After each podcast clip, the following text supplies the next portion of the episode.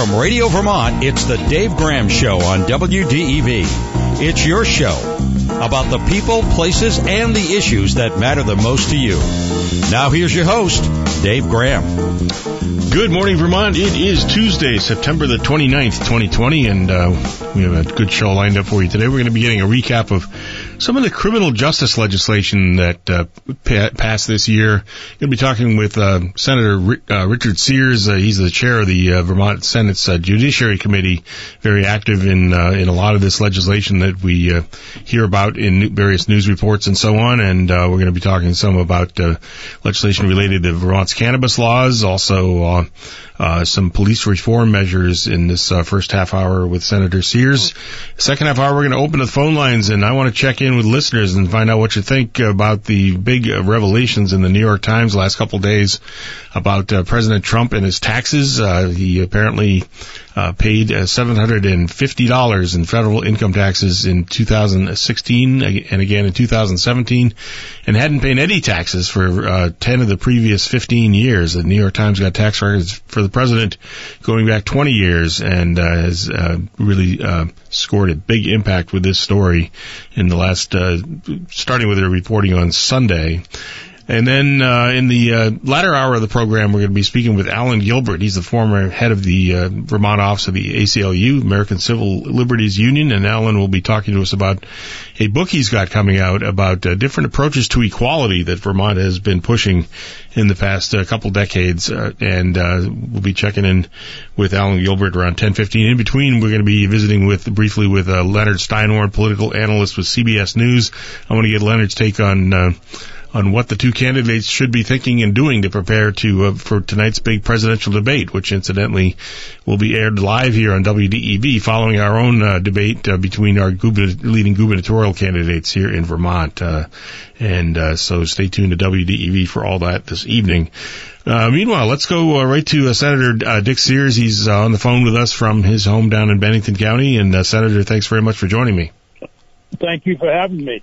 Appreciate it. So uh, let's uh, let's go back uh, through the catalog here. Quite a bit of activity, as there frequently is in your committee and, and in the legislature on criminal justice related uh, reforms and changes and so on. Uh, yeah. Let's talk about cannabis first. Uh, where are we on the push by cannabis cannabis advocates to set up a retail system in Vermont, a la what they've got in Massachusetts? Well, we uh, passed the bill um, out of the Senate March 1st, 2019, and the House passed the bill before March of 2020. Um, so then it sat for a while with a conference committee appointed. Finally, uh, during the what I'll call the third session of the legislature, um, we had a conference committee. We ironed out the differences. Um, frankly, we were also uh, in my mind, uh, negotiating not only with the House but with the governor, trying to make sure that uh, we could have a um, tax and regulated system. And I will emphasize regulated because uh, one of the main reasons for having this is to provide safety checks on the product that's being sold. And um, so, at any rate, um, we met several times. I think we're the first committee to meet remotely uh, as a conference committee. It wasn't easy, um, but we got the job done. We ended up settling a number of different outstanding issues, probably about 30 of them. But the main ones really were the House had put in a seatbelt requirement, mandatory seatbelt requirement. The Senate was opposed to that. We ended up uh, the, the House took that out. We ended up agreeing to their version of a, a, a um, allowing for saliva tests, but only when there is a warrant for uh, probable cause that the driver is impaired. Um, then there were some other areas, uh, advertising, um, several others that we had to work through, um, but we did it. Um, I think that having um, 30% of the revenue from the 14 um, uh, the 14 percent excise tax uh, going to um, substance misuse and prevention programs will help the governor. Uh, it's something that was a priority for him, and secondarily, uh, putting a six percent sales tax uh, on the uh, sale of cannabis will, uh, and that that is dedicated to both after school programs as well as summer youth programs. So I think both of those provisions um, uh, satisfy the governor's um, proposal. I'm, I'm not sure that he will sign it, but I'm hopeful that he will. And uh, as you mentioned, the uh, uh, saliva testing, uh, something that uh, there's been a lot of talk over the years that this has been debated, and it has been a number of years now. That uh, basically law enforcement wanted something sort of akin to or parallel to the breathalyzer test they use to uh, find out if people are are drunk behind the wheel, uh, and and they of course have stumbled over the fact that cannabis is a different animal, uh, sort of in terms of Right. how it interacts in your body and how long its its uh, metabolites last. You know, the the residues left left over in your body, you can have them in your body for quite a long time, and you're not Right. really impaired anymore, and so on. There's just big differences with alcohol. Uh, how have some of those issues been resolved? Has there, has there been any progress on the science there, or where are we on that? Well, there was, pro- I think there is progress on the science of developing uh, a way to measure, but at this point we don't have one. There is actually in the bill a report um, on efforts to uh, find a- way to uh, measure impairment, but I, I, I don't think we're anywhere near there yet. It may be five, ten years down the road. Um, COVID obviously held up uh, the research on it that's going on. Obviously, there would be a lot of money in tests, just like the breathalyzer, if they, if science could develop one. But at this point, they don't have a test. It really tells you only that the person used cannabis um, at the time of the stop. Actually, uh, the test for uh, the saliva will be no different than the blood test that currently is available, and I would guess most law enforcement would go for the blood test if they have to apply for the warrant. Um, but you know, it, it uh, it's um, uh, it, it was something the House absolutely insisted on, um, and we begrudgingly went along with it because it required the warrant. The um, is there more money for? I know one of the things that law enforcement has really talked up in recent years are uh, what are called drug reinfor- uh, drug recognition Recognition experts, and and uh, and I'm wondering, is there more money for for those uh, folks on police departments and so on? not in the marijuana bill, but um, there is um, language that uh, would would increase and, and make sure they're geographically located. We may have enough drug recognition experts right now, but the geogra- the they're not located in geographic areas of the state, so that some areas from time to time, particularly when somebody's off duty, um, are lacking uh, drug recognition experts. There's also the A-RIDE program, which helps officers uh, to identify impaired drivers. Um, and, no, and Vermont is an impaired to the slightest degree state. So a person doesn't have, you know, usually we think of alcohol and a .05, but um, Vermont, if, if somebody's showing signs of impairment, that can be t- from any drug, any substance whatsoever. Uh, you uh, you reside in a county which borders Massachusetts, which of course uh, has gone to uh, retail sales now of, of cannabis. And uh, uh, how how is that playing out from the perspective of somebody who lives in Bennington County? Do you do you have, do you have uh, are there retail shops right right across the border in uh, There are Williamstown or North Adams or whatever? Yeah, there, there are there are shops in North Adams and Williamstown. Um, reports that I have and everything is anecdotal, um, but 20% of the customers to the Williamstown shop are from Vermont. Hmm. And uh, that and, and and does that sort of spur you on toward the idea of supporting this as a way to? Uh, uh, Yeah, cer- certainly knowing that it's you know uh, you can purchase it legally in Massachusetts, and we're um, you know Bennington County is on the border. Uh, I've got um, at least four border towns that I represent, um, and they're all right on on the Mass border, and so um, we're just losing business to Massachusetts, and I think we can do a better job of uh, crafting uh, a Vermont product, selling it, and actually get some of that business um, and create jobs in Vermont.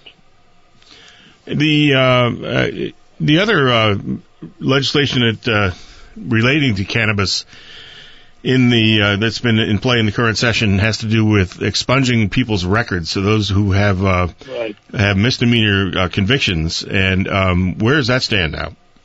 Well, um, I'm glad you asked. We we had passed S one S two ninety four, which was a major expungement bill, and in that bill, um, we um, we the Senate um, would have expunged uh, automatically over ten thousand um, misdemeanor marijuana convictions for possession of marijuana. Um, when there, were, there was criticism of S54 uh, that it didn't do anything for racial justice. Um, and so I uh, suggested to the conference committee that we either needed to add uh, the expungement of the marijuana to uh, S54 or get the House to take up our bill 294. And, in meetings with Maxine Grad, the chair of the House Judiciary Committee, she um, didn't want to take up the entire expungement bill, which is quite extensive, um, but said that she could add to our miscellaneous judicial procedures bill uh, the expungement of marijuana criminal history records, um, which they did. And this bill, um, starting on January 1, um, uh, the um, the expungements will take will all be done by uh, January 1, 2022.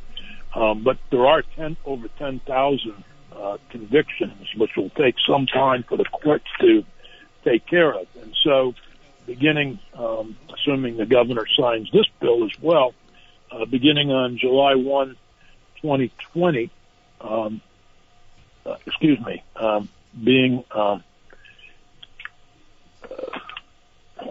people who have a, a marijuana uh, conviction uh, once the governor has signed the bill and it becomes law, can honestly say that they don't have a conviction um, and not have to wait for the court um, to automatically expunge because the uh, holdup is the court uh, during COVID has had, you know, obviously difficulty in in uh, doing um, trials and other things that Yep. are a priority for them.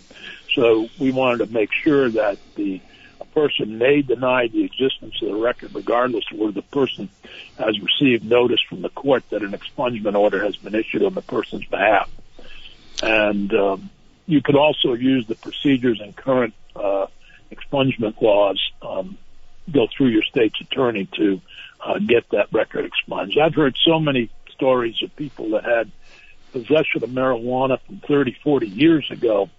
And when they, because of the records checks required by schools, for example, when they wanted to take their grandchild on a field trip, were unable to do so because of that record. and uh, Yikes. this is, yeah, this is this is um, corrects that problem, and I, I'm glad that the House put it in uh, into S34. I hope that we'll continue to work on expungement next year.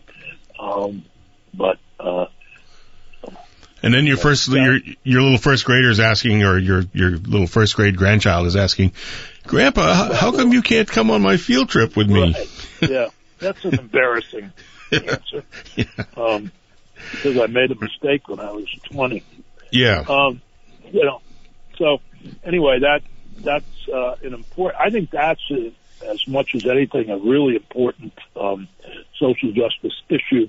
We also give priority in S54 to minority uh, and women-owned businesses to in the um, licensing of cannabis uh, shops, retailers, and um, cultivators, and so forth. So there's um, quite a bit there. I know that certain groups, um, uh, Justice for All, for example, um, have asked the governor to veto the bill based on the lack of um, social equities within the bill, but I think you would find that there is quite a bit there. Um, it doesn't um, provide reparations, which is something they insisted on. The uh, uh, marijuana expungement law, uh, you said, will be effective for everyone. It sounds like by uh, January of 22, but but folks can in the meantime petition their state's attorney, I guess, and and right, yeah. and ask for uh, a, a, nearer term expungement if they are facing right. issues as, right now. Yeah, just to give you the dates, as of January 1, 2021, a person may deny the existence of a record regardless of whether they've received notice. But they can still choose if they want to do it today. They can go to their state's attorney um, and ask that the um, state's attorney um, expunge the rec- file for an expungement order. Is that is, is that happening a lot? I mean, are a lot of states attorneys getting these? Oh yeah. Hmm. Yes, quite a few. Yeah. Yeah, and I, they've been basically almost automatically providing these expungements on old marijuana convictions. Uh, one of the, you know, it, it's uh, this is possession. It's not sales. It's possession mm-hmm. of under two ounces. Okay, if you have more than two ounces, it, the, yeah, if you were convicted of more than two ounces, you would have to go through a um, a, a, a formal expungement request. You can still do that mm-hmm. um, at, through your state's attorney, whenever, whatever county you were convicted in. Um, and you know, most states' attorneys have been have recognized the importance of expungement and uh, have gone ahead and, and supported that for most people. Let me uh, check in with you, uh, Senator, about uh, some of the police reform efforts that have been dis- under discussion here in Vermont right. this uh, year. Um, one, uh, I guess, a couple bills uh, took different stabs at the idea of a use of force and and some changes there. Well, S two eighteen was passed earlier in the in the sec in the in the second session. I divide them up in June. Um, by the Senate, the House, and signed by the governor, and that uh, creates a policy on the use of deadly force. Um, it also uh, did several other things like requiring body cameras, um, saying that when police data, um, that they that local communities, if they want to receive state and federal grants, need to follow the policies of the Criminal Justice Training Council in collecting racial data, things like that. Um, we also passed in that second session S119, which uh, also created a statewide policy on the use of deadly force for law enforcement, including chokeholds and other restraints. Uh, the House um, did not pass one, 119 uh, during the second session. They waited on it, held three public hearings, um, did quite a few changes to it, um, and then as it worked through their system, they came more back to where the Senate was originally on S-119. And it was a, a close vote in my committee, a 3-2 vote to support um, some changes to uh, statewide policy. One of the main things the House did was to um, set out a standard for the lawful use of force in policing.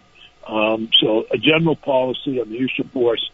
Um, and then um, pretty much repeated what we had done in the use of deadly force, but added um, a section regarding the totality of the circumstances that an officer must keep in mind uh, when the use of deadly force is appropriate. If the law enforcement officer is justified in using deadly force upon another person, only when the officer reasonably believes, based on the totality of the circumstances, that, that such force is necessary to defend against an imminent threat or death or serious bodily injury to an officer, apprehend the fleeing person for any felony that threatened or resulted in death or serious bodily injury, uh, and so forth. So um, it did those things in Section 1 of the bill. And then in Section 2, it uh, modernized our justifiable homicide statute. Um, and uh, our the history of our justifiable homicide statute that many people refer to as castle doctrine, um, what you can when you can use force if somebody um, threatens you or, or was really written in the 1700s in very archaic language, talked about mistresses and servants and so forth. So they updated that use of force, um, or justifiable homicide section, and um, we uh, we did agree with them on this, but we asked that those sections take effect July 1 of next year to give law enforcement a chance uh, on the use of force and the use of deadly force to update their policies to uh, come in compliance with the new law. And so that gives them more time uh, for these uh, provisions through July 1st. The House agreed with us on that. And, um, and we also uh, directed the Department of um, Public Safety and the Director of Racial Equity to report to the standing committees uh, in February of 21 on the process and outcome of their work to develop a statewide model use of force policy for law enforcement. So um, that's pretty much S119. Um, S24 does require the Commissioner of Corrections to create a strategy and long-term plan to address systematic racism, racism, racial bias, and diversity and inclusion in the Department of Corrections. There, that effort as well. Um, I think the legislature uh, did a pretty good job. Um, it remains to see. Uh, again, we'll wait and see if the governor signs these bills. Um, there was some opposition to S119 from um, law enforcement. There is uh, there have been reports over the years about uh, a higher percentage of um, African Americans making up our our inmate population than our population at large. Why is that, and what is uh, are any efforts uh, underway to try to address that? Well, we could we could probably spend another hour on that subject, but I think we are our data collection is horrible um, in Vermont, and um, we are trying to. The Center for Justice Research at Norwich University received a grant from the Bureau of Justice Statistics, um, a two-year grant to study just that question, and they're in the middle of that study, and we're anxiously awaiting to find out something conclusive. Right now, you have conjecture. There's no question that um, persons of color and black and indigenous people have been identified more often than others, um, stops, et cetera, et cetera. But uh, trying to answer that question uh, with a data-driven approach has been extremely difficult. So we're hoping we're hoping for this research to shed some light on exactly that question. Further, I understand that there, there's a uh, an imbalance of uh, inmates of color being sent to the uh, out-of-state placement in Mississippi. Uh, do you know anything about that? Um, I I didn't. I don't believe. Um, I I don't know if that's factual. Um, basically, people that get sent out of state to Mississippi are those with a longer sentence, and whether and again we need the statistics to understand exactly why that is. Why are they are are persons of color um, receiving longer sentences than others for similar crimes? Those are all the the data that we really need good uh, information on. Sounds like what you told me is I mean, we can we can David we can speculate. Yeah, and I and uh, I'm really fearful of speculating, um, but it does indicate some systematic biases uh, within the criminal justice system that are causing these problems. But well, it, what it also indicates is there's always more work to do and reason to have you back in the future to talk more about this. Senator Dick Sears, we're about out of time, but I really appreciate you joining me this morning. It's good talking with you. Well, thank you, and good talking with you. Senator Dick Sears day. is the uh, chair of the Senate uh, Judiciary Committee in the Vermont Legislature. Uh, we'll be back after a bottom of the hour break for some CBS News. Stay with us, folks. You itching to get out, explore our great state? Don your mask and come to the Warren store in the beautiful Mad River Valley. The store is open to a limited number of customers upstairs and down. Deli takeout by phone or window, but you can finally choose beer, wine, chips, etc. No appointment needed upstairs. Well stocked with cool summer clothing, cards, candles, bags, and jewelry, puzzles and toys for all ages, art supplies, books, and interactive learning games. Are your kids bored and driving you crazy? Bring them to the Warren store, practicing all safe protocols, masks required. Now back to the Dave Graham Show on WDEV FM and AM. We are back, and I want to open up the phone lines this next uh, segment of the show here up until about 10 o'clock this morning. I'm curious to know what our listeners are thinking out there about uh, recent developments uh, and also what you think uh, the two participants in tonight's presidential debate. Well, heck, let's talk about the gubernatorial debate too between uh, incumbent Republican Governor Phil Scott and David Zuckerman, his Democratic uh, slash progressive challenger.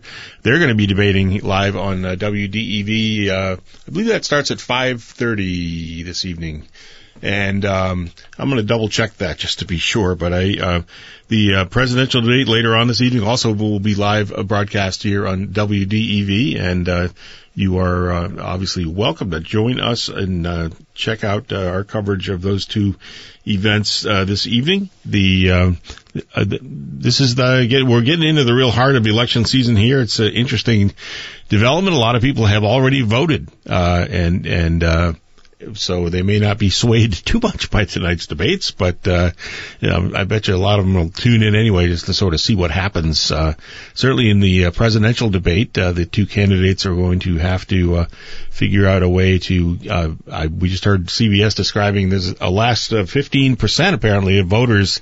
I'm surprised it's that high actually who uh, say they tell pollsters they have not decided yet between President Trump and his Democratic challenger, uh, former Vice President Joe Biden we're uh, we're going to have to see what uh, what what transpires between these two men tonight. I I uh, I don't know. I, I'm uh, I, I suspect that uh, President Trump probably has some some surprises up his sleeve. He uh, he he is not one to, to uh, sort of follow uh, closely uh, previously trodden uh, scripts, shall we say?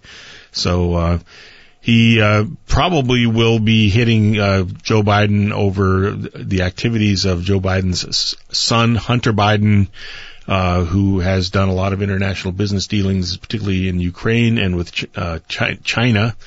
The uh, younger Biden has uh, been involved in some.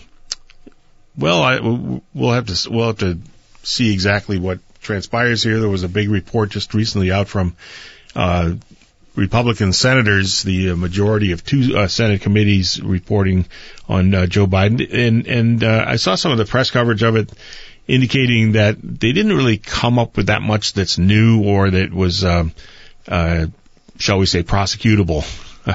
there's a there's a, a lot of associations and maybe guilt by association if you're someone who wants to uh, try to tar Hunter Biden with um, all of these nefarious deeds he allegedly was involved with uh, with this uh, U- Ukrainian energy company Burisma, and also his uh, his dealings in in China. Um, certainly, there's uh, been ample uh, exploration of some of these issues in uh, especially some of the conservative media out there. Um, but I, I, think it's interesting that when, when you get to the end of the day, you sort of have to ask yourself, well. Um, what have uh, what sort of findings have uh, have developed? Have there been criminal charges resulting in any of the uh, any of the investigations that uh, have surrounded a certain political character? In this case, the uh, vice president's son. Um, and I, I, I, guess maybe the stakes are a bit higher here if you just sort of compare, uh, like it's a chessboard or something.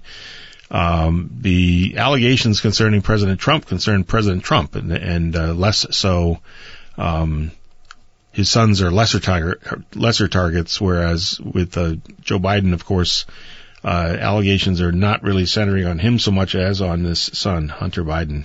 So we'll have to see what unfolds there. Uh, you can expect the president of the United States will be uh, trying to fan the uh, the flames of concern about Hunter Biden, uh, and there's a um, there is also I, I suspect the vice president, in his turn, will be trying to get people to focus on the coronavirus um, pandemic and on the president's response to the corona uh, the coronavirus uh, pandemic, um, which has been a, a, a lot of uh, a lot of critics will tell you that he has not responded well to the uh, coronavirus pandemic, and that that is the number one issue currently facing the country uh, still after all these months of dealing with with it. Uh, the um, the debate happens uh, this evening, uh, September 29th, from uh, 9 to 10:30 p.m. 90 minute debate. Uh, Chris Wallace of Fox News will be the uh, the host, the moderator of the debate, and uh,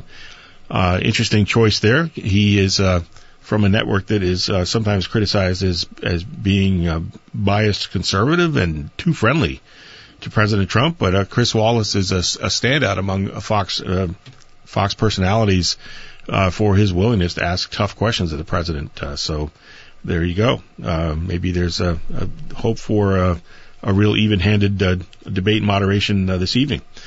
Let's see. We have a uh, caller on the line. I believe it's Fred from Newbury. Good morning, Fred. Morning. Hey, you know, I'm looking at the election, I'm looking at the debates, and I'm coming up with a couple words. Trump's toast. There's no way he's going to win re-election. He's not going to get the youth vote. He's not going to get the black vote. He's not going to get the brown vote. He won't get the LGBT vote. His only chance are old people, and I don't think there's enough old people out there that are going to make the difference for him. And of course, then there's the uh, COVID virus, how we handle that. So When- it looks like Trump's going to lose. Go ahead. I was going to say, you know, there's an interesting wrinkle here concerning, as you put it, old people. I guess those over 65. Um, the president uh, recently uh, issued an executive order suspending the uh, the payroll tax that provides almost 90 percent of the funding for Social Security, and he has talked about uh, ending, terminating the payroll tax in a second term. Um, and there's a lot of concern about about that from people who are advocates for a strong Social Security system. Uh, you know, the president is saying we will get money for the Social Security system from the government's general fund, which I'm sure you know, Fred, because you follow this stuff. is is something north of three trillion dollars in debt right now. So uh, all of a sudden, it would be saddled with a giant new expense of trying to trying to fund the uh, Social Security system. Um, do you think that there is uh, any reason for Democrats to be trying to point point at this and say, "Hey, uh, any of you uh, older folks who have who maybe supported President Trump in the 2016 election might want to rethink if you like your uh, Social Security." Uh, Yeah, right. You got to. That's an interesting point. So if he wants to get rid of Social Security, I just won't vote for him. But that's not going to happen. He's not going to get rid of Social Security. There's no way. I thought they call that the third rail. You get electrocuted. they used to call it the third rail, but you know, No, so I mean, a lot of old norms are going away. Maybe the, maybe you know questioning Social Security is not so much the third rail anymore. This was you know this came up back during the Bush administration. George W. Bush was talking had had people in his administration talking about trying to privatize Social Security or make other big changes that uh, didn't go anywhere at the time. But I you know you, you got to remember that a lot of these issues. Um, the people who back them kind of uh, knock at the door for a while, and sometimes it's you know decades before they finally get the door ajar and get, get and then get their foot in the door and uh, and finally get their issue front and center.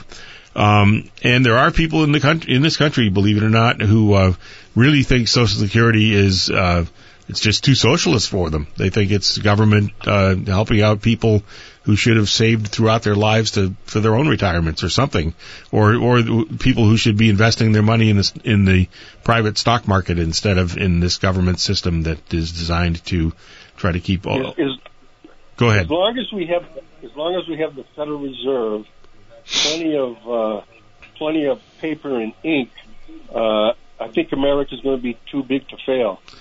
Well, we'll see.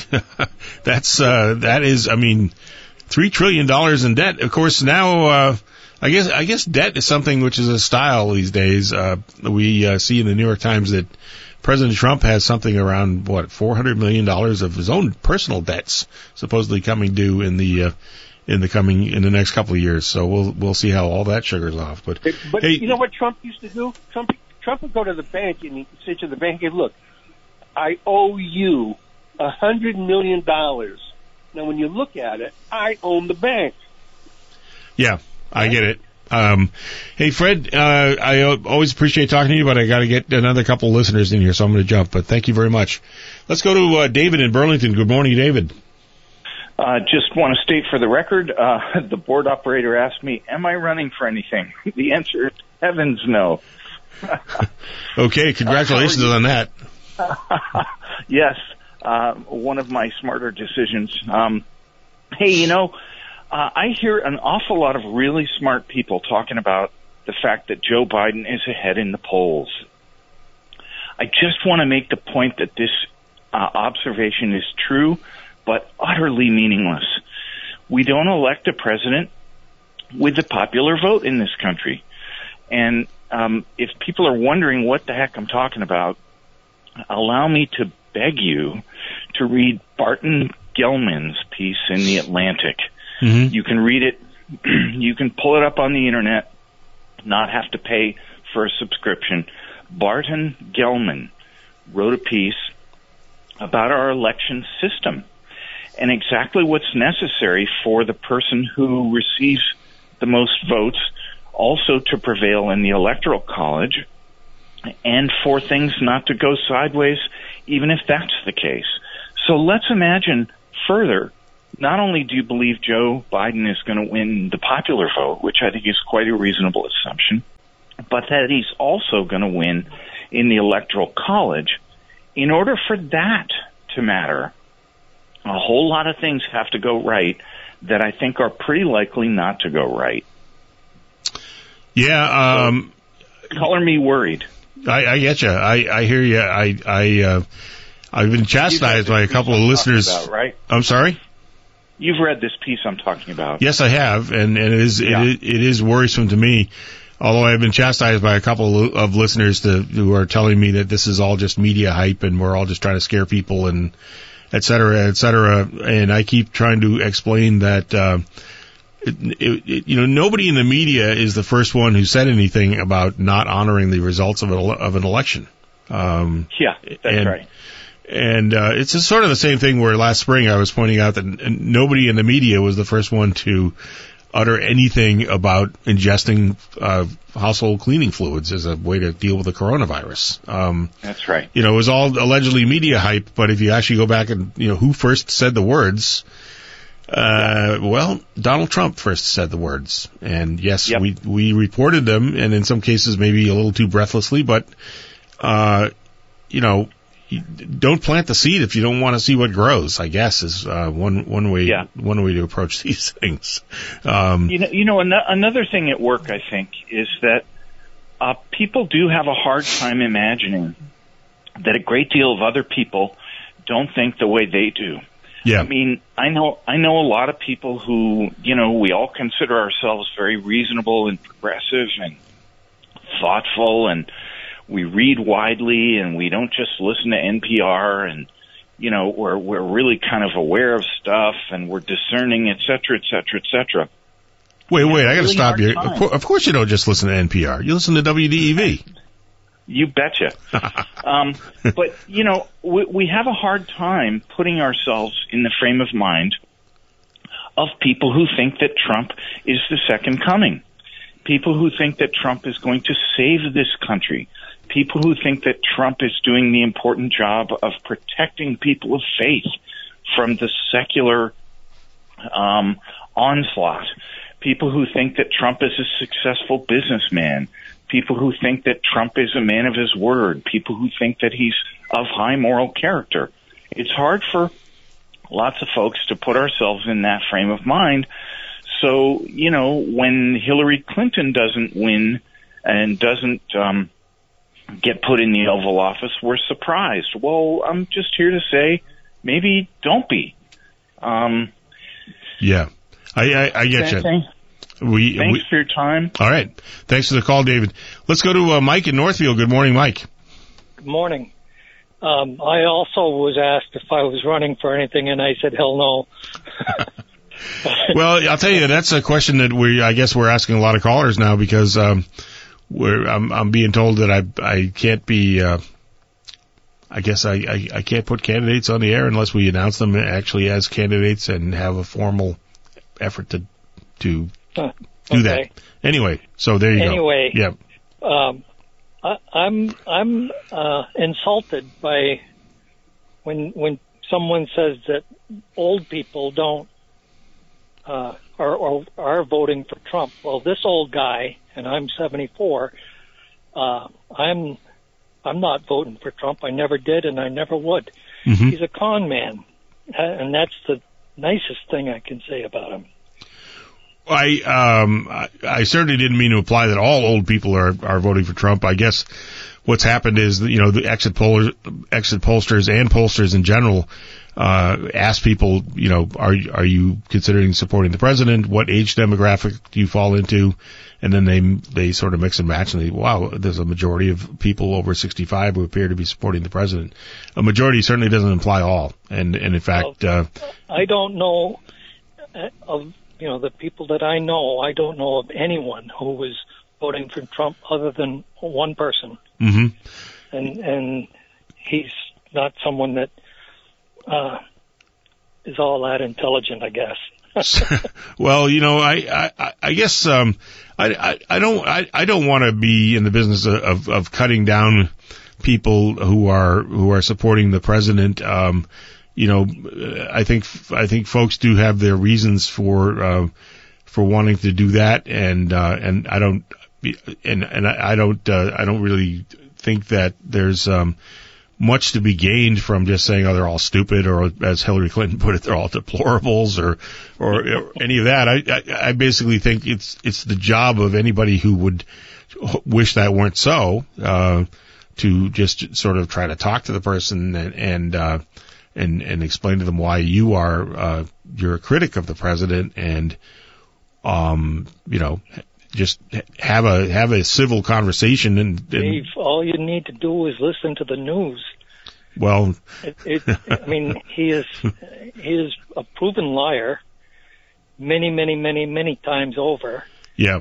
He's he's a fraud. He's a he's been he's bankrupted many of his businesses.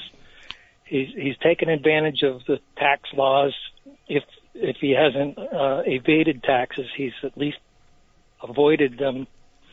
And uh, when when he claims to be a billionaire sometimes over, and paid seven hundred and fifty dollars in taxes last year and the year before, and nothing for ten of the last fifteen. Um, that you know that makes me feel pretty bad. I'm retired and I'm on a fixed income and I pay more than he does. Yeah, you and most other Americans. Sure. Um, I yeah, I I I I think the um the that we are in a situation right now where um I I really need to say a word in defense of the media because once again this for instance this reporting about Trump's taxes in the New York Times he immediately responds by saying fake news and many of his supporters sort of fall in line with that uh, almost um uh by just by rote habit or something um and basically you've got you've got to remember that the New York Times uh, lives by its credibility. It's it's only Sure. the the only real capital it has. I mean, I guess it owns a building and some printing presses or whatever, but and uh, but the only the only real p- valuable piece of property it has is the willingness of people Reputation. keep looking at it day after day. Sure. And and if it loses that by false reporting, um, it, it which it can do very quickly if it started doing false reporting and and without a without a willingness to correct itself when it makes mistakes, as all human institutions do.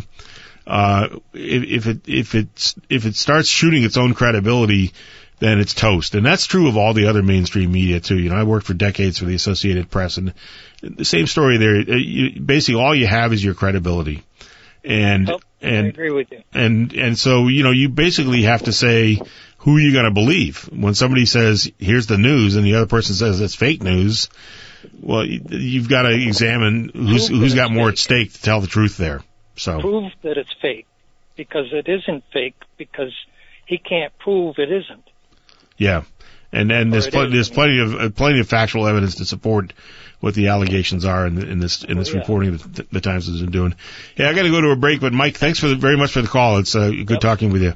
Well, uh, we are uh, fast approaching the top of the hour. We're going to be uh, heading into uh, some CBS News. Going to be talking just after the CBS News with CBS News political correspondent uh, Leonard Steinhorn. And then in the uh, second hour of the broadcast today, we'll be visiting with Allen Gilbert, former head of the ACLU in Vermont. Will be talking to us about a new book he has produced. So uh, stay with us, folks. It's going to be an interesting second hour of the Dave Graham Show here at WDEV, FM, and AM. Are you itching to get out, explore our great state? Don your mask and come to the Warren store in the beautiful Mad River Valley. The store is open to a limited number of customers upstairs and down. Dilly takeout by phone or window, but you can finally choose beer, wine, chips, etc. No appointment needed upstairs. Well stocked with cool summer clothing, cards, candles, bags, and jewelry, puzzles and toys for all ages, art supplies, books, and interactive learning games. Are your kids bored and driving you crazy? Bring them to the Warren store, practicing all safe protocols, masks required. News Radio, WDEV, FM, and AM. Now back to the Dave Graham Show. We are back, and uh, we are going to be uh, talking with Leonard Steinhorn of CBS News. I believe he's on the phone with us. Uh, good morning, Leonard. Hey, good morning. Happy to be here. Hey, uh, thank you very much. And uh, I wanted to uh, check in with you and find out what do you think uh, Donald Trump has to do uh, this evening in the debate, and then tell me what you think Joe Biden has to do.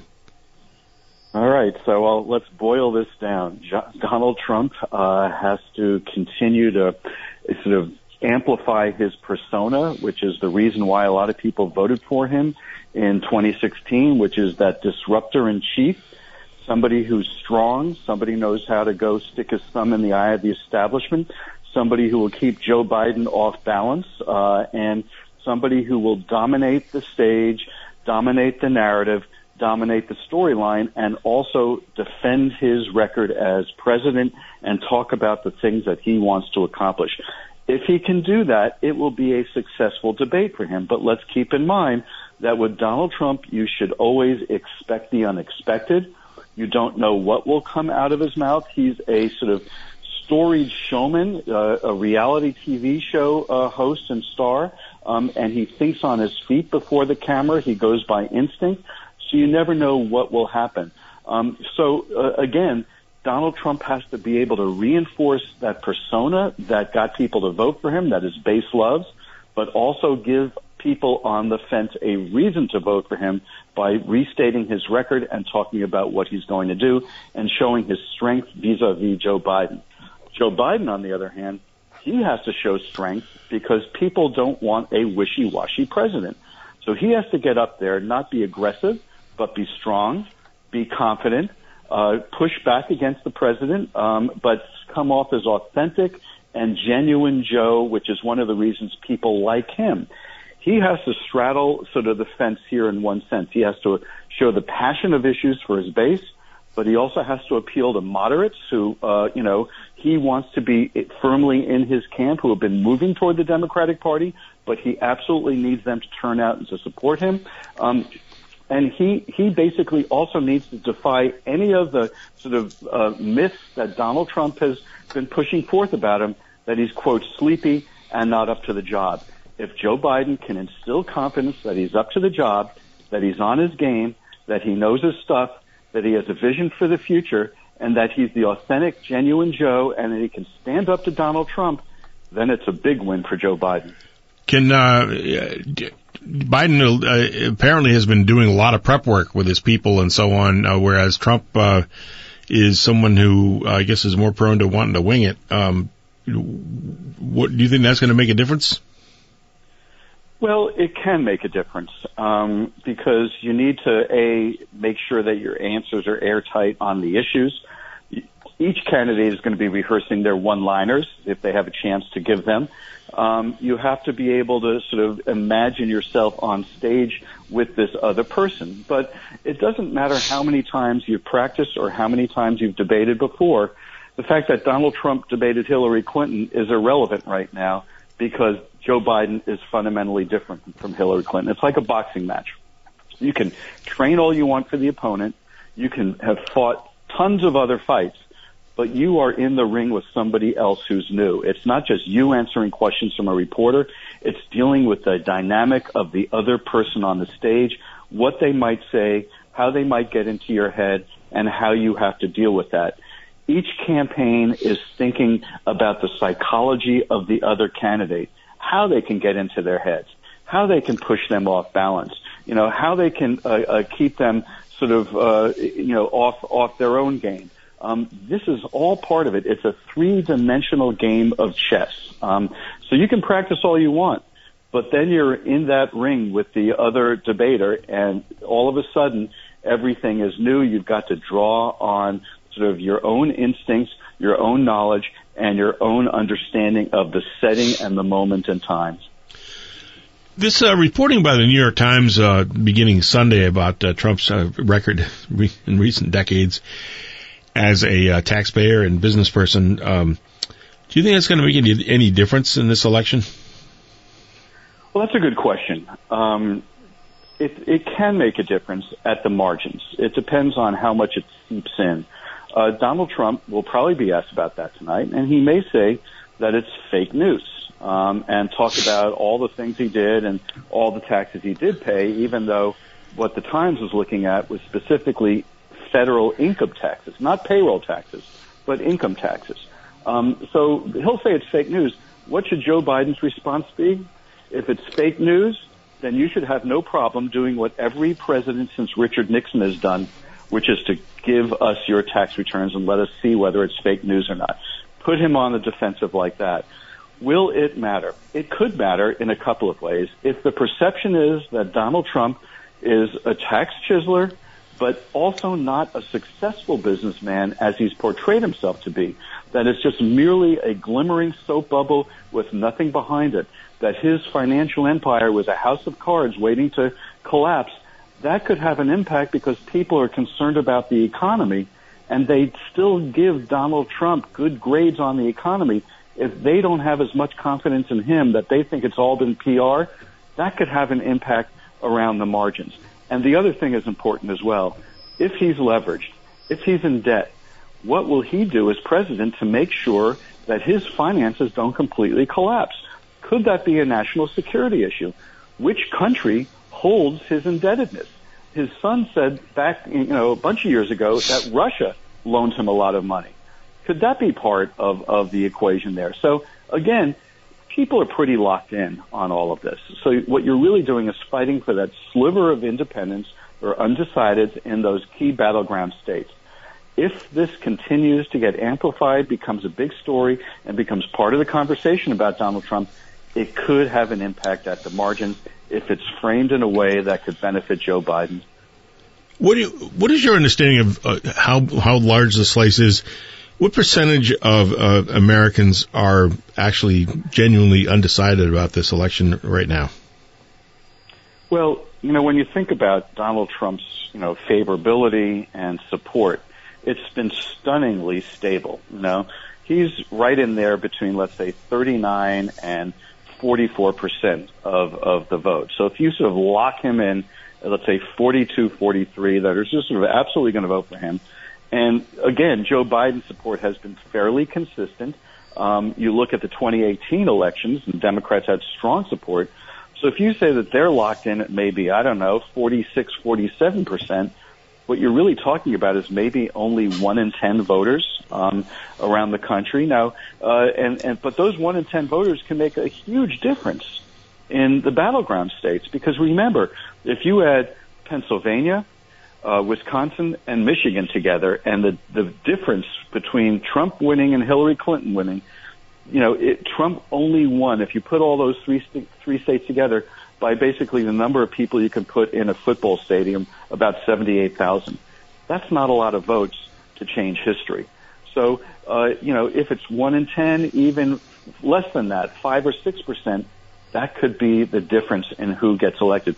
Plus, the other side is this: it's not only the undecided voters, it's the voters who may not vote um, unless you give them a reason to vote. And many of them did, sat out the last election, and that's another reason why Hillary Clinton lost because people who otherwise might have voted for her sat out and said, eh, a pox on both their houses. I don't like either of them. So you're really dealing with a, just a small sliver, but because the numbers in each state, the margin in each state is so small, they could make a difference. All right. Well, Leonard Steinhorn, we'll uh, keep a close eye, and I really appreciate your help doing that. Uh, thanks very much, and let's talk again soon. Absolutely. Always appreciate you having me on. I want to introduce my next guest, uh, well known to many Vermonters. Allen Gilbert uh, has been a journalist in Vermont. He has uh, served on a school board. He uh, was longtime uh, executive director of the American Civil Liberties Union chapter based in Montpelier.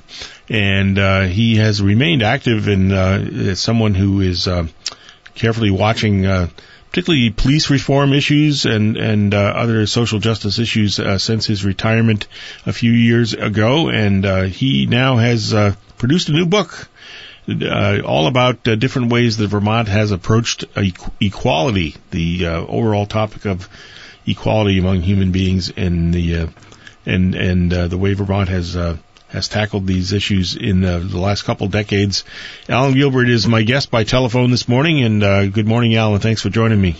Hi, Dave. Thanks for having me. Happy but, to be on WDEV again. Yeah, and uh, let me uh, ask you also. You have an event coming up this week. Uh, sort of a book launch, launch event. Uh, all of this, of course, different from traditional book launch events because of uh, the COVID situation. But uh, what's going on with that? Yeah, right. Writing a book and then and then promoting it uh, it's just entirely different because of the situation we're in with COVID. Yep. On Thursday at seven o'clock, um, there is going to be a virtual online launch event over Zoom. People who'd like to join that can go to my book website, equalisequal.com. Uh, click on the link for events and from that page, there's a link to how you register. You have to register. It's free, but you have to register to get a spot. And it'd be great to have a lot of people on because I'm I'm really I'm really interested to know how people what people think about some of the things that that I've been looking at and I write about in my book. I, I think they're really of importance to Vermont, particularly now when we're all kind of really sensitive to inequity, um, you know, healthcare inequity, inequity of access to broadband uh, the whole notion of equity is a really important one that I, I think Vermont's had a lot of experience in, and we ought to be able to, to apply to a number of different things. Equal is equal, fair is fair. Vermont's quest for equity in education funding, same-sex marriage, and health care is the uh, official title of the book. Uh, how long have you been working on this, Allen? Well, in my head, I've been working on it for a very long time uh, in reality, I started doing research and began writing after I left the ACLU, which was in 2016. And you know, like all things, you think, "Oh, this is this will be interesting," but it, it won't be all that tough. I know all this stuff already. Well, you know, you start you start really diving into something, and you realize what you don't know, and that that that bag gets bigger and bigger. And discovering what you didn't know and uh, putting new pieces into the old pieces you had is what's really interesting about writing a book. You're really going through an exercise and educating yourself before you can really reach out to people through a book to explain something you think is important. The, uh, the uh, these these uh, discussions or, or, or debates over these measures devoted to equality in Vermont certainly uh, took up a lot of bandwidth as they were happening. Um, let's let's sort of take them uh, in order. Um, and I think the education funding issue was the first stop, right? Didn't doesn't uh, Act 60 date back to sometime in the 1990s, I believe? Yeah, right. What happened was the legislature was continuing, as I described in my book, a very long fight over education funding. In the 1990s, it was getting more and more um, pointed because the formula then in place, the foundation formula, just really wasn't working right. And eventually, a lawsuit was filed by a team of lawyers led by Robert Gensburg and supported by the American Civil Liberties Union. That case, the so-called Brigham case, was filed in 1995. Decision came out in 1997 that said you have to change the education funding formula so all towns have equal access to school funds. That led to the passage of Act 60 uh, in the spring of 1997. Um, and I think we all sort of know that that was rough in the beginning, and the law was amended a few years later. Um, but it's still, to this day, the education funding formula we have in place. It's pretty pretty amazing to have the same one in place for more than 20 years. Then the second the second big big big jolt was the Baker case, uh, which was filed, I believe, in '96. Um, the decision came down just a few days before the start of the new millennia. That is in the late December of 1999. Mm-hmm. The Baker decision said that same-sex couples have the same right to get married uh, as uh, straight couples do. Left the left the exact mode how that could happen. How can you access the same benefits that marriage has for gay people? That was left to the legislature.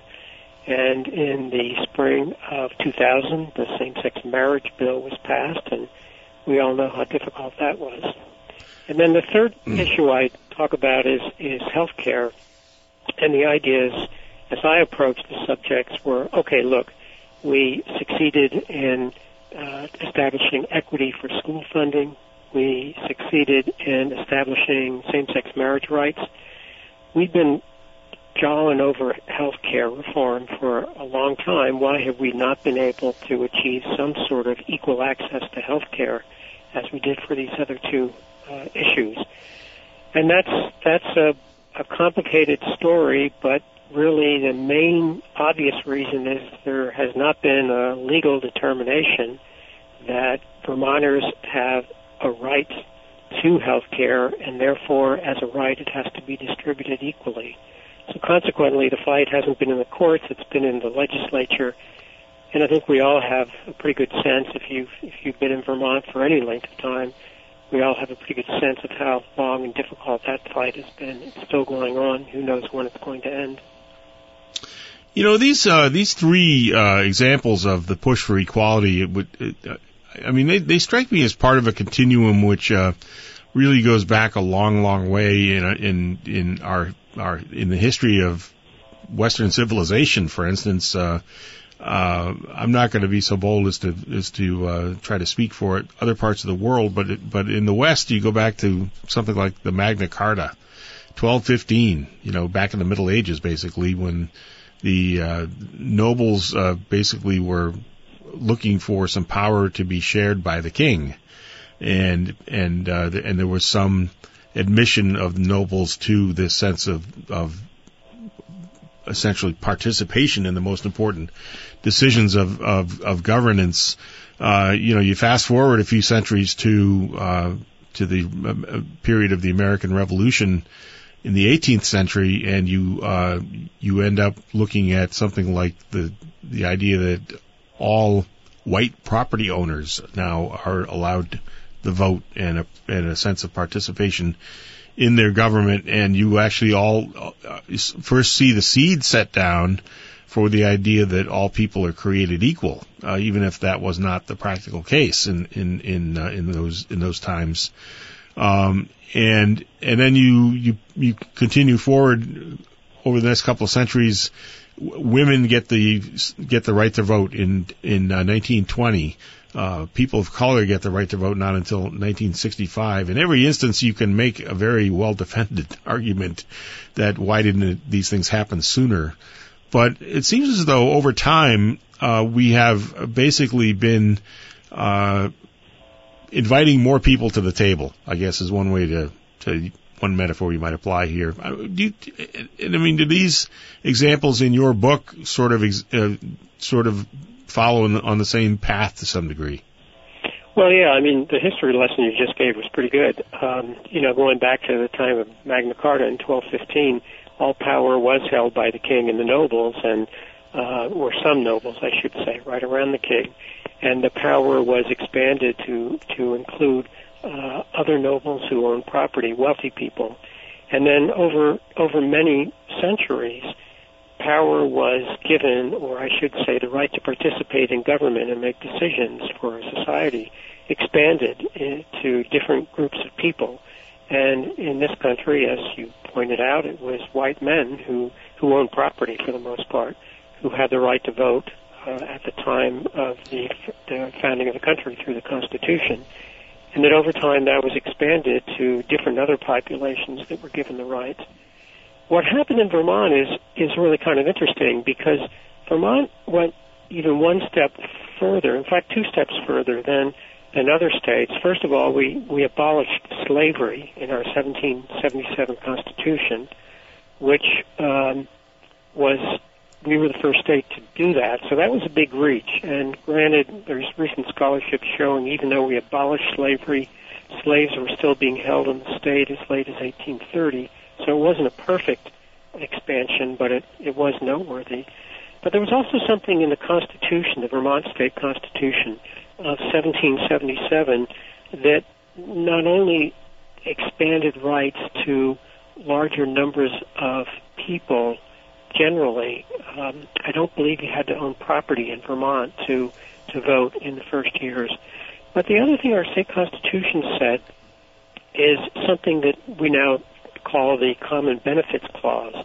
And this clause, uh, which actually was copied almost word for word from the Pennsylvania Constitution, said government is or ought to be instituted for the common benefit, protection, and security of the people, nation, or community and not for the particular emolument or advantage of any single person, family, or set of persons who are a part only of that community. So what that says is that when the government, when the state government of Vermont provides a benefit to people in the state, it has to be available on an equal basis. And that was a pretty big deal. Um, people didn't realize how big a deal that was for a good number of years. But the Common Benefits Clause is, in the constitutional argument presented in both the Brigham and the Baker cases, that's the thing that both of those de- decisions hang on. And it was a it it was a really it was a really remarkable moment. It was like I say in my book, it was like Woody Allen in the the old movie from the from the uh, 70s uh, in Sleeper, where he finds an, an ancient VW Beetle. It's been lying around for uh, a hundred years or so, mm-hmm. and he turns the key and it starts right up. And sort of the common benefits clause was the same thing. When lawyers found that key in the 1990s and things started right up, it was pretty amazing. Yeah, that that's an interesting uh, an interesting way, way to sort of uh, make a metaphor out of it, out of that. That that's uh, the Woody the old Woody Allen movie. that, that was a pretty funny scene too. I remember that in that movie. Yeah, we're we're old enough to remember that. Yeah, I guess. Uh, and and I wonder. Um, in, let's let's delve a little bit more into into the. Um, into each of these cases, uh, and we're going to take a break in a couple of minutes here at the bottom of the hour. But I, I, I want to um, perhaps start with the uh, uh, the marriage equality issue uh, because Vermont really was was clearly a national leader on this, uh, with the, the first state to create something like marriage uh, for same-sex couples in the um, in the case of uh, civil unions back in back in 2000. And it just really was amazing to me to watch the, kind of the mood of the state uh, change really quickly in the in, a, in the course of a very short number of years.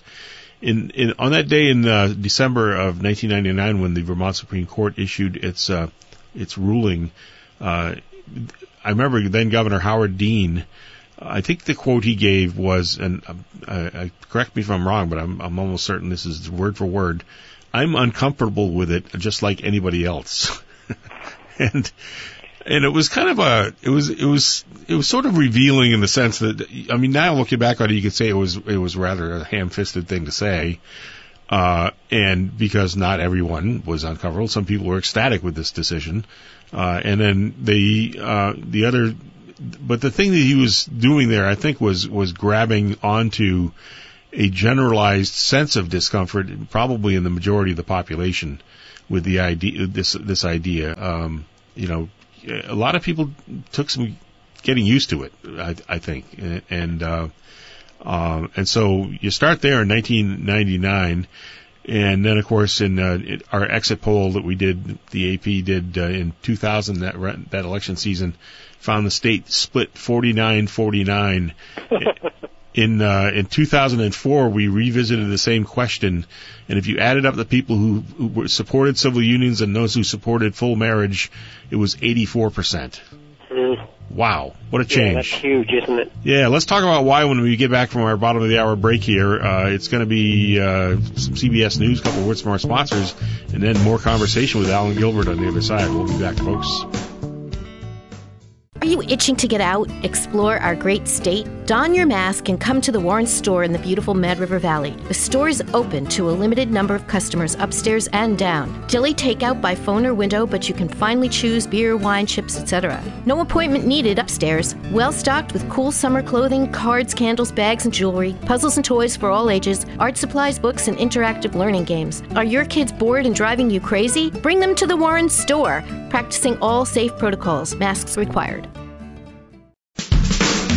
Now back to the Dave Graham Show on WDEV FM and AM. My guest is Allen Gilbert. He is the former head of the uh, ACLU office in Montpelier and uh, and has written a book about uh, equality in Vermont and uh, three different instances: educational equality in the case of the Brigham decision and Act 60, Act 68 that followed. Uh, the uh, the case of the the civil unions and then the full marriage bill that was passed, law that was passed in 2000. First, uh, civil unions in 2000, two, a full marriage in 2009. And, um, Allen, um, you're, um, in the in the case of the uh, same-sex marriage uh, debate, um, we were talking just before the break about how the sort of mood of the state around that issue changed. Um, my theory has always been that people did need some time and took some time to kind of get used to the idea. The the uh, but by 2004, four years after the civil unions law passed, I my sense is that there was just a general feeling in the state that even among people who were quite concerned about it initially, uh, it was sort of like, hey, you know what, the sky didn't fall. Yeah, it's a uh, it's a really great point that I think a lot of people are still thinking about. And how did how how was Vermont able to change so much from such a a very difficult, I mean, fundamental to some people moral issue that, as you pointed out, when it came before the public after the decision from the court, the public was evenly split, 49%, 49% for and against. I actually think that one of the keys to this which has also been viewed as a complaint, is the approach that the court, the Vermont Supreme Court, took in its decision in Baker, saying that it was not going to give a specific remedy, outline a specific remedy the legislature had to adopt. Instead, it wanted the legislature to figure out what method, what way it would, the state would provide the same benefits to same-sex couples that um, straight couples get. And we all know that the LGBTQ community, as it was known at the time, was not happy with that, and at least one of the justices on the court was not happy with that as well, and she wrote a stinging, um, agreeing but dissenting opinion that's very interesting curious thing about the Brigham uh, about the Baker decision is that about two thirds of the pages of the decision aren't about marriage. They're about how the Common Benefits Clause should be applied to issues such as marriage and similar issues going forward.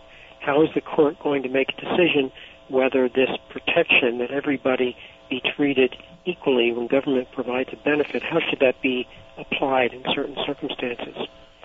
One of the things that Amestoy was doing in the decision was he was essentially outlining what had become by that time a theory of uh, approaching state constitutions and using them as forums for advancing individual rights at a time when the federal government on the the U.S. level, the U.S. Supreme Court level, was moving away from that sort of activity.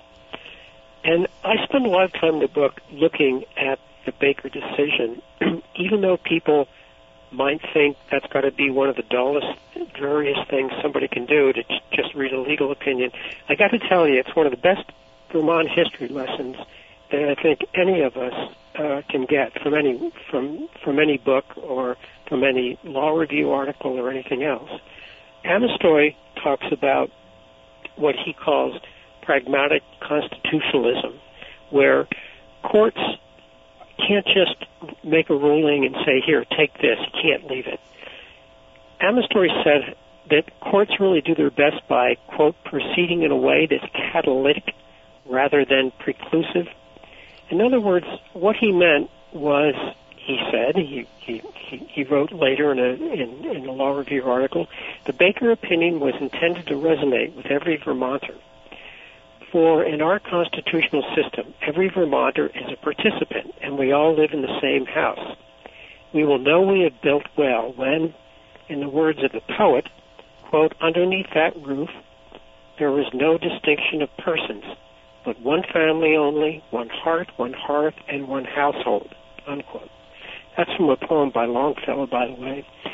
And what Amestoy was basically saying was the court has to be sensitive when a structure is being modified.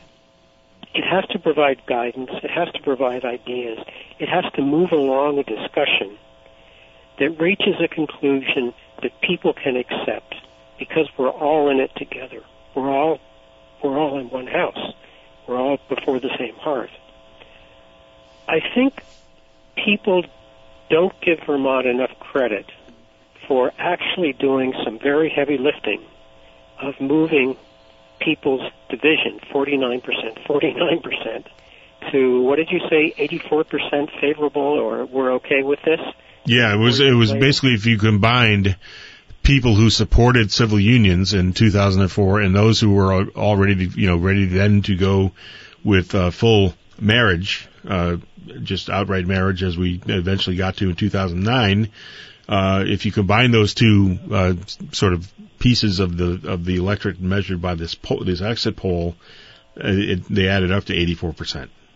I, mean, I, I think everybody has to admit that that's just an amazing swing um, on a, an issue that probably was as difficult and explosive as almost any other issue you can think of, maybe even gun rights. I don't know. but I think what Vermont did, even though it was incredibly painful at the time. I think Vermont, in having the large scale hear- hearings at the State House, in having um, having a law that provided the benefits, maybe not quite the same, but it showed people the earth was not going to fall apart, sky wasn't going to fall because we were extending these benefits. It made people get easily get to the point easily, four years, get to the point where people are saying, "What's the big deal?" You know, of course they should be. Gay couples should be able to to have the same marriage rights as straight couples.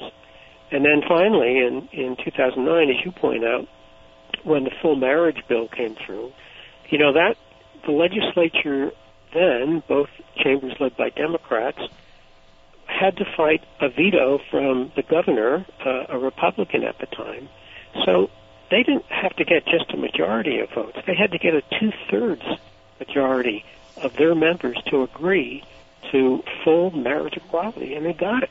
Yeah, that was a that was a pretty amazing day. I was there for the uh, for the override vote in oh, the yeah. House.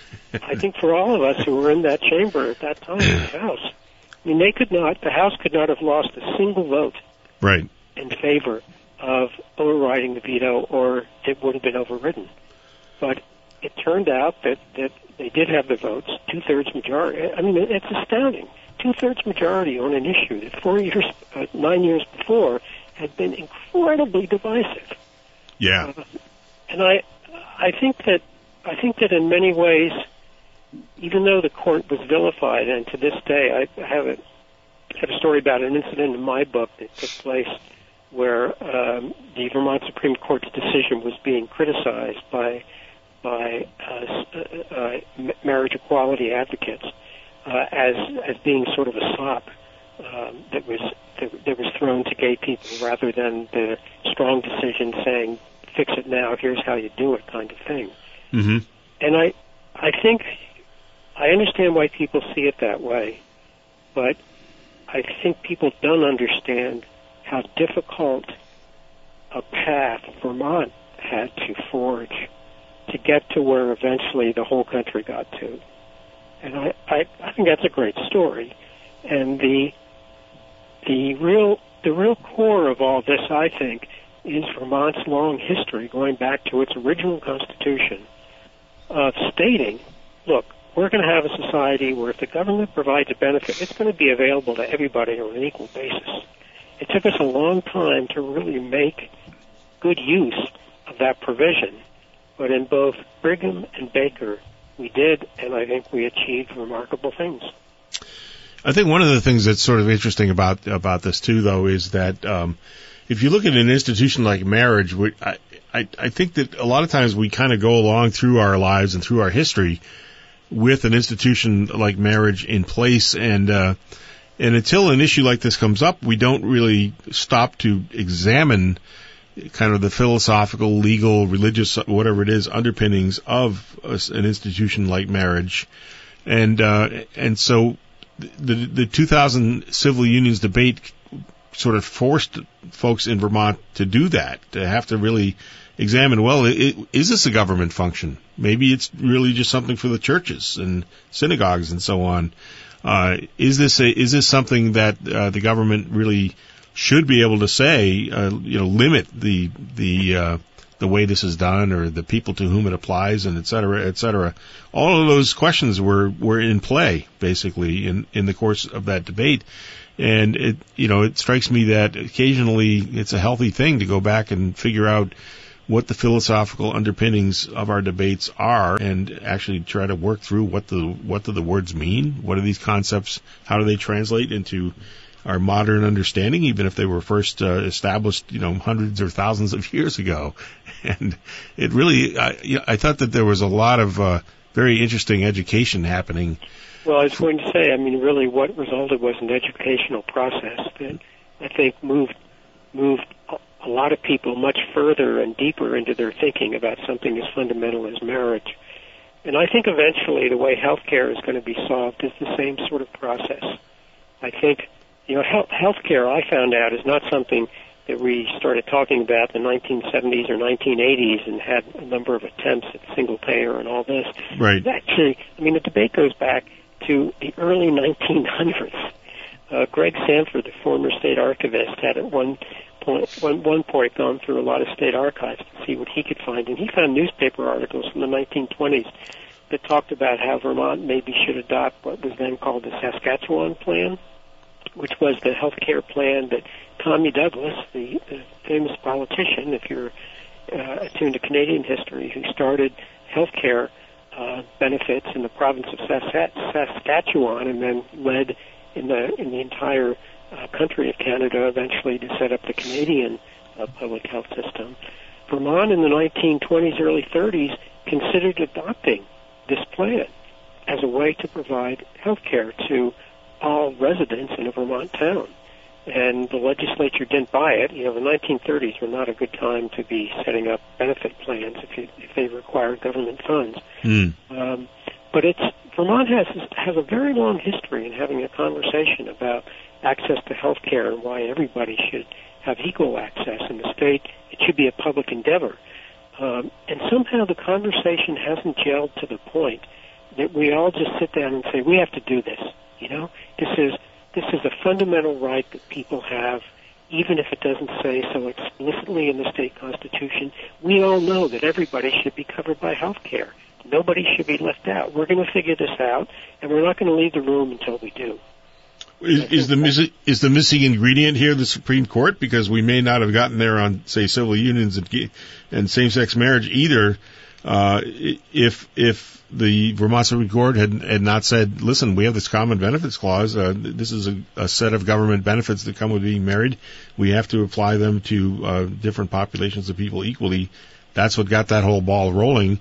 Would it take the Supreme Court now to come out and say, uh, to the extent the government is involved in healthcare, it needs to be supplied to people equally? Well, that would be one way that it could happen, but so far most jurists, legal people, have felt that there's no constitutional basis for bringing such a claim for health care under the Vermont Constitution. That Vermont does not now have, it's not saying we have a public health care system like we do for schools, or like we do for marriage, we say anybody can get married. Uh, we, we have all sorts of programs for people to access various kinds of health care, but the state itself technically doesn't run a program. So making the making the claim that people the state is treat, treating people unequally is viewed as really difficult. So I think people have shied away from a legal solution, and I talk a bit about that in my book because when I was at the ACLU, I had numerous people ask the very question that you asked. I think eventually it's going to take a Tommy Douglas. It's it's it's going to take um, somebody who just cares so much about healthcare and sees the essential nature of it being provided to everybody on an equal basis, and has the ability to convince other people that we just have to do this no matter what it takes. Everybody's going to win. I'm going to show you how we're going to win, and we're just going to do it. And that hasn't happened yet. You know, twice in the last, uh, in 1994, when Howard Dean and Ralph Wright's healthcare plan failed, and 20 years later, when Peter Shumlin's all-payer plan failed, he, he withdrew it. You know, people have had extreme disappointment with the efforts, noble as they've been, how they haven't worked out. And now we have OneCare, which just just this week there's been a call for that to be to be um, deconstructed and for us to start over and find another path to reforming health care. You know, the frustration is really difficult for people to deal with, and somehow we've got to get through this and just say, we're going to make this happen. And there's got to be somebody or a group of people who know how to do it, make it happen, and get people to support it. Uh, we have a caller on the line. I believe it's uh, Dan from Essex. Good morning, Dan. Good morning. How are you? Doing well. How are you? Very great. Very interesting topic. Um, I haven't. I'm, I'm thinking about this, and I ran medical economics for a large international insurance, healthcare insurance company. How do we account for moral hazard? Because I ran these disease management programs for congestive heart failure, diabetes, low back pain, and the participation rate, despite all the services we provided. So how would we manage for that? Because frankly, there was a lot of people that were less interested in being healthy and more interested in not paying for their health care costs. So how do we how do we weave this in? Does the health care look like an Dan, you uh, you dropped out a couple times, and and the first time was when. You, I'm, I'm, I'm, I'm sorry. Um, re- give me the fundamental, the, the basic question again here, because I lost you. I lost it a little bit. Uh, just. Oh, sure. Basic question is: Should instead of healthcare being a right, should it be more considered a um, an entitlement, um, like a like um, like the right to drive and things like that, where it can be rescinded? Because my experience has been running disease, you know, disease management programs is that people are less interested in being healthy, but more interested in not paying the cost for being healthy. So how do we balance that moral hazard? Okay, uh, let's uh, yeah. let, us check in with Al, Allen Gilbert. Allen, Allen, what do you uh, what do you know about this? What do you what do you think? Well, I'm not a healthcare expert, and I I, I think I know what moral hazard is, but I'm I'm, I'm not entirely clear. I want to I want to answer. Um, well, let, us actually clarify that, and I'll ask Dan to help here. Dan, um, my understanding of this is is that you're basically saying that people need to take some responsibility for their own health, and if you if you have a diet of potato chips and beer, uh, and and you yeah. maybe yeah. maybe you, uh, you you know you spend half your day smoking and the other half drinking, yeah. uh, or whatever, you're not going to be healthy, and that. Uh, uh, and yep. and meanwhile, you're sort of expecting that somebody else is going to going to pay your medical bill. Uh, is that the issue? Yeah. So essentially, that becomes the issue. So how do we get? And then you know, honestly, what we found was the correlation between the families. So if if the parents were living, uh, uh, at, we call that an at-risk lifestyle or behavior, it, it rolled down to the kids. So, you know, how do we keep the family and the person accountable? You know, I, you know, so that we understand what's going on. And I'm not talking about kids with special needs and people with special needs and, and things like that. I'm just talking about the populace as a whole. Okay, I think we get it now. Yeah. Okay. Thank you. Thank uh, you. Allen, your thoughts? Well, so it sounds like View is that how do we prevent people from turning on what essentially is a fire hose of benefits and paying for various procedures that somebody might need when they themselves could have prevented those conditions from occurring in the first place. And to me, the answer is obvious, but very, very difficult. And that's that people have to be able to connect the actions they take in smoking, in eating junk food, and not exercising with ultimately how they're going to feel later in their lives, or maybe not so later in their lives, by not being healthy. And I think there's, from what I've read, there's more evidence that wellness education works if people will actually uh, agree to it and discuss the things that come up during wellness programs. I don't think anybody wants to be unhealthy and wants to feel terrible and have a chronic illness, chronic disease. Somehow we have to figure out how we can convince people it's in their best interest for them to be as healthy as they can possibly be and to keep themselves that way. And somehow we haven't been able to do that, and instead we actually punish people who get uh, ill. Uh, and maybe it is because they ate too many, too many potato chips. I, I, I don't know. But somehow we can't be punishing those people. We've got to figure out a way to help them so they don't get into that situation to begin with. Well, that's uh, that is a nut that we will not fully crack today, given the right. amount of time we have left, which is actually very little here on the Dave Graham Show on WDEV FM and AM. The uh, Allen Gilbert is, has been my guest. Uh, he's out with a new book about uh, equality in Vermont and is going to be uh, hosting a, uh, a Zoom uh, session about this uh, topic on Thursday evening. Give, give us the details on that again, Allen. Yeah, so people can go to equal is equal, all one set of letters there, lowercase dot com on the web, and you can read more about the book. You can register for the Zoom launch event on this Thursday at seven o'clock, and there is there is there there is also an option to buy the book uh, by clicking on the purchase button. We encourage people to try and get the book at their local bookstore or to order the book through their local bookstore so we can support Vermont businesses. All right. Well, Allen Gilbert, th- thank you so much for joining me today. It's great talking with you, and uh, good luck with your uh, new with this project. It sounds Thanks really for having me, fascinating. Yep.